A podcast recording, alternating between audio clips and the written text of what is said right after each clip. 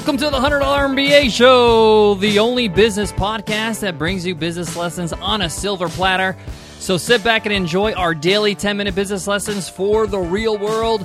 I'm your host, your coach, your teacher, Omar Zenhom. I'm also the co-founder of the $100 MBA, a complete business training and community online. And today is a must-read episode. In our must-read episodes, I tell you about a book that you really should read. I tell you why you should read it and how it's influenced me as an entrepreneur. Today's must-read book is Think and Grow Rich by Napoleon Hill. I think must-read doesn't do it justice. This is like the grandfather of business books. The book was first published in 1937. I can't wait to get into why this book is so fantastic, how it's affected me, and why you should read it. So let's get down to business.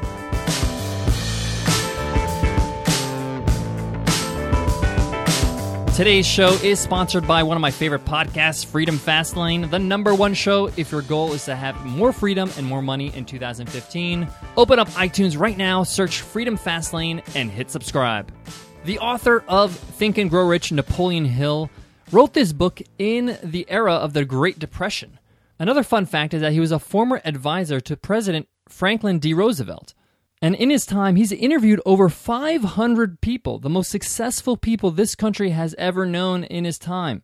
And the whole purpose of all these interviews he's doing is to figure out the key ingredient to their good fortune or to their success. And he wraps up all these insights in this book, Think and Grow Rich. Think and Grow Rich is only around 200 pages, which is incredible how much information is packed into such a short book, considerably a short book. And it's considered one of the best-selling books of all time. Now, don't expect to find any stock picking or gambling advice in here. His whole premise for writing this book is to help people overcome their psychological barriers that keep them from wealth. To sum this up in a passage from the book, Napoleon Hill writes, "Wishing will not bring you riches, but desiring riches with a state of mind that becomes an obsession, then planning definite ways and means to acquire riches, and backing those plans with persistence, which does not recognize failure, will bring riches." So in the book, he breaks up this idea of being wealthy into 6 steps. Now, I want to make this clear. This book is not about this idea of this overwhelming hunger for money. A lot of people equate this to some sort of evil. Some of the people he interviews are some of the biggest philanthropists we've known. They've done a lot of great things with their wealth. They've created great products, great industries, great companies that have helped our modern life. So he has these 6 steps to turn this desire for wealth into an actual financial equivalent. And funny enough, the first step is to fix in your mind an exact amount of money you desire, to have a goal, to have an exact amount of money. He warns you and says it's not sufficient to merely say, "I want plenty of money." He encourages you to be specific about the amount. The second step is really interesting. He says, determine exactly what you intend to give in return for the money you desire. What are you going to give so you can get this money? And he says, there's no such reality as something for nothing. So obviously you're going to have to offer the world something so you can earn this money. Third, he says, establish a specific date when you intend to possess the money you desire. Again, having a timeline, having a goal, having a deadline. Fourth, create a definite plan for carrying out your desire and begin at once, immediately, whether you're ready or not, to put this plan into action. The fifth step is, and funny enough, this is number 5, is have a clear plan through which you intend to accumulate it, a detailed plan, how you're going to earn this money. So the second step where he says determine exactly what you intend to give in return for your money, that's the what. The fifth step is the how. How are you going to do it? And in the fifth step, he actually encourages you to write a clear and concise statement with a pen and paper. Actually write it down and say, this is how much money I want. This is when I want it. This is what I'm going to offer so I can get it. This is how I'm going to get it. The sixth step is to read your statement aloud twice daily, once just before going to bed at night and once after getting up in the morning.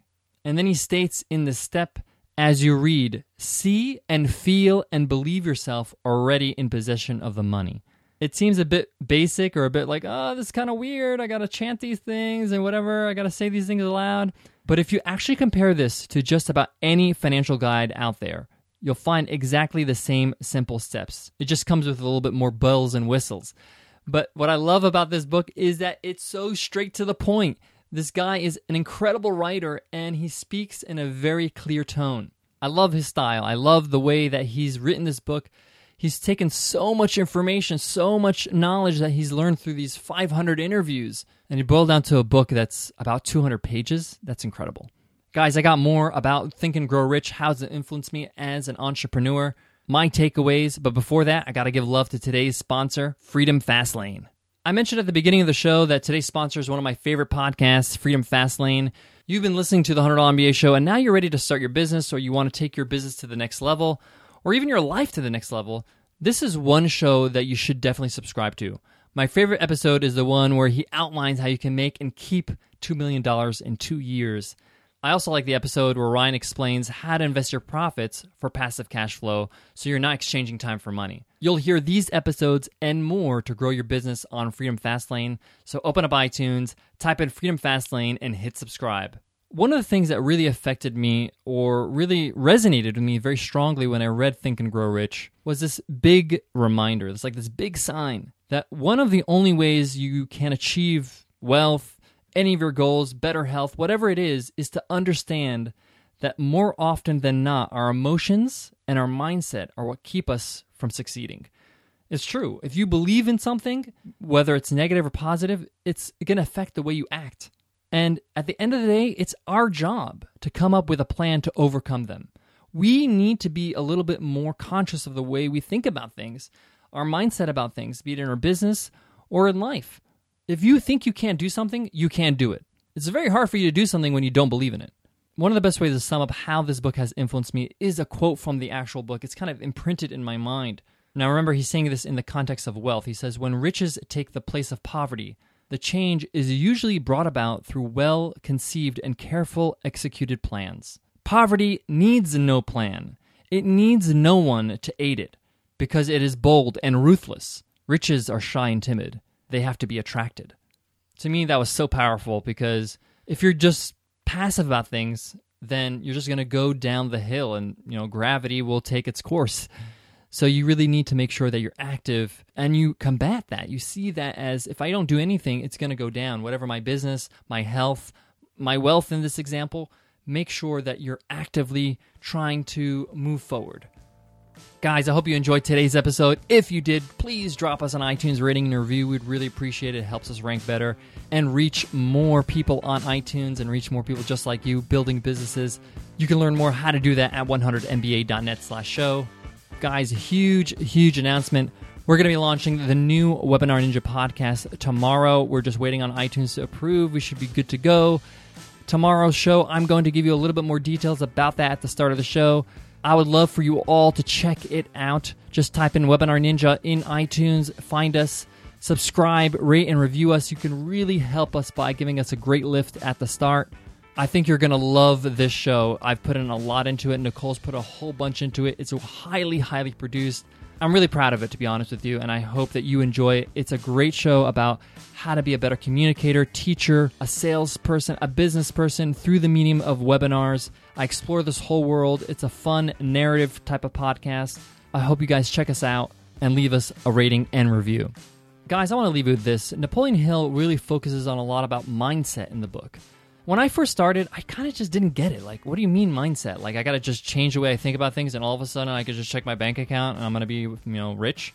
Now, obviously not. Obviously, that's not the case. But the fact is that when you change the way you think about things, change the way you believe about things, you start seeing things differently, you start acting differently, you start making the right decisions, you start doing the right things in your business, which then evolve and equate to more money or more success.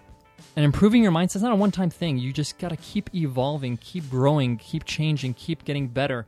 And one of the best ways to do that is to read really insightful books like this one. If you want to pick up the book, we have a link to it in our show notes for today. You can pick that up at 100mba.net/MBA170.